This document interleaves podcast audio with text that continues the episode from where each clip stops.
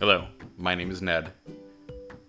This is being recorded on September 18th, and this is a special episode of Five Things.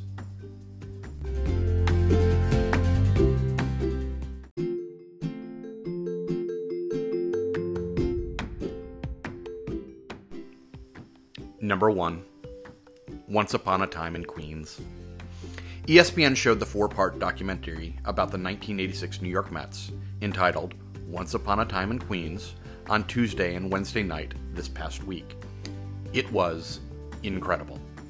Not to spoil anything for anyone, but the 1986 New York Mets beat the Boston Red Sox in seven games to win the World Series.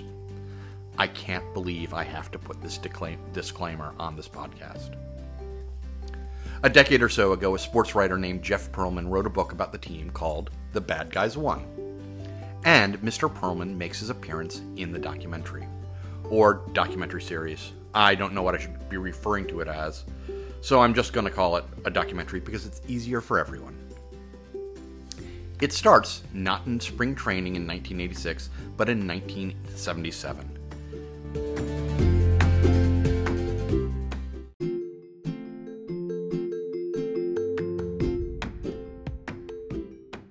1977 is an interesting year in baseball in New York.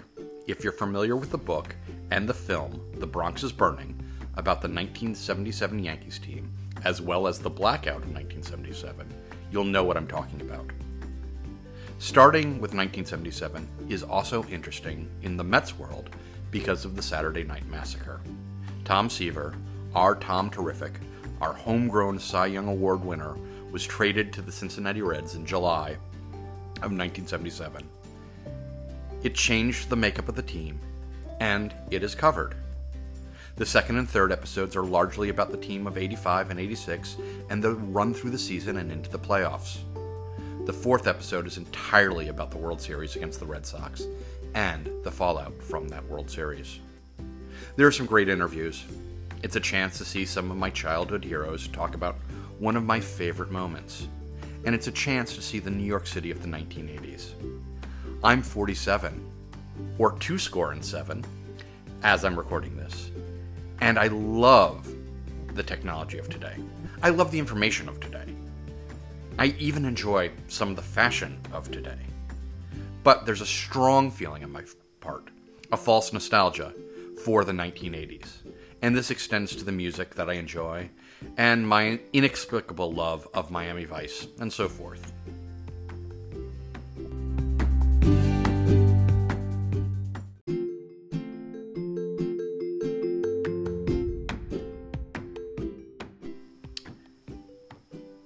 It talked about some of the things of the tragedy going on, and you have some of the people being very forthright about their foibles and flaws. And then you have some people who nail it right on the head. That's a pun. You'll find out later. Gary Carter, also known as the Kid, was not well liked by his teammates, but he was a driving force on that team. And one of the reasons that he could play the game with a smile on his face was that baseball was fun for him. Baseball was a game, and Lenny Dykstra, whose self given nickname was Nails, talks about this. Even though some of these guys were young, really young, it would become a business for them.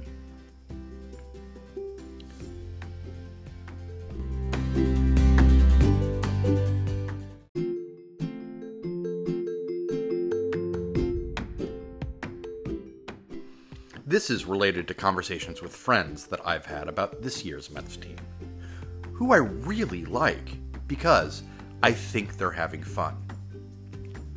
Even the thumbs down crap. It was a team showing that they took the game seriously, and they wanted to win, and they just wanted to be happy playing the game. Again, a game. Which is where, when it turns into a business, all the time, there's no joy there.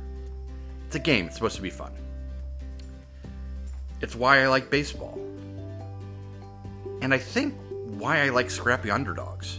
This 1986 Mets chip on their shoulder, a team put together to win, were the scrappy underdogs. And I think that's wonderful.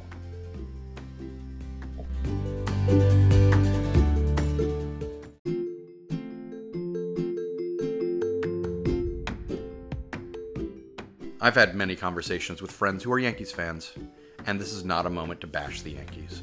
The Yankees are who they are. They're a team built to win. They are a business.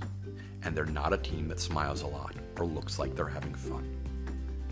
Go to a Yankee game at Yankee Stadium in the Bronx, and it is joyless. There's no sense of, quote, we're all in this together, unquote. And that's unfortunate. Suzyn Waldman, one of the radio broadcasters for the Yankees, for decades, said that she hasn't had fun with this team since the mid 90s. This was on a podcast months ago, and I'm not quite remembering which one it was at this time, though I'm sure someone will fact check me. But that's 25 years of not having any joy. The Yankees have won World Series in that time period, and it was not an enjoyable experience as a broadcaster. That just seems wrong. Say what you want about the Mets' dismal record since 1986, but at least the guys in the booth are having fun. I've said it before, and I'll probably say it again on this podcast that baseball should be fun. For the fans, for the players, and for the broadcasters, it should be fun.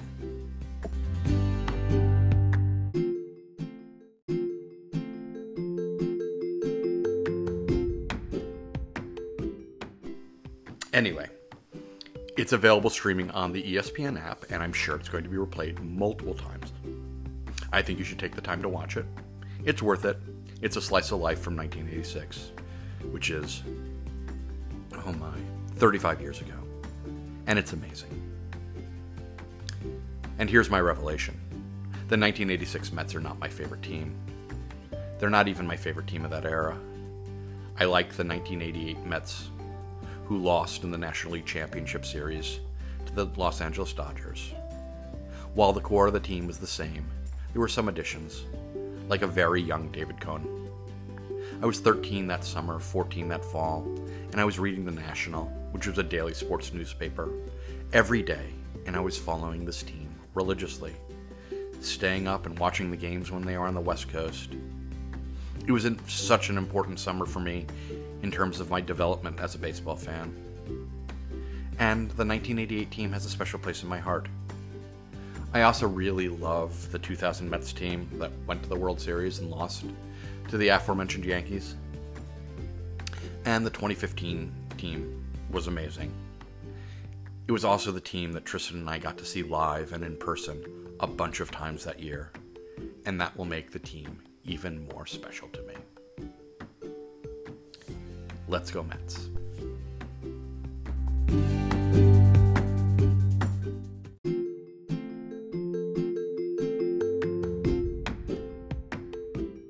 Thank you for listening. Thank you for going with this journey into what is my favorite piece of media this year and maybe my favorite sports documentary of all time. If you have any questions, comments, or concerns, please reach out to me on social media, where my handle on almost every site is at EWAbbott, or on my website, www.ewabbott, that's A-B-B-O-T-T.com. Thank you again for listening. Be well, be safe, be happy.